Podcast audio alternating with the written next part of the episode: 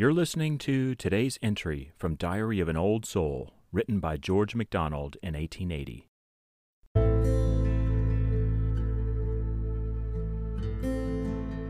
Therefore, our hands, thy feet, do hold us fast.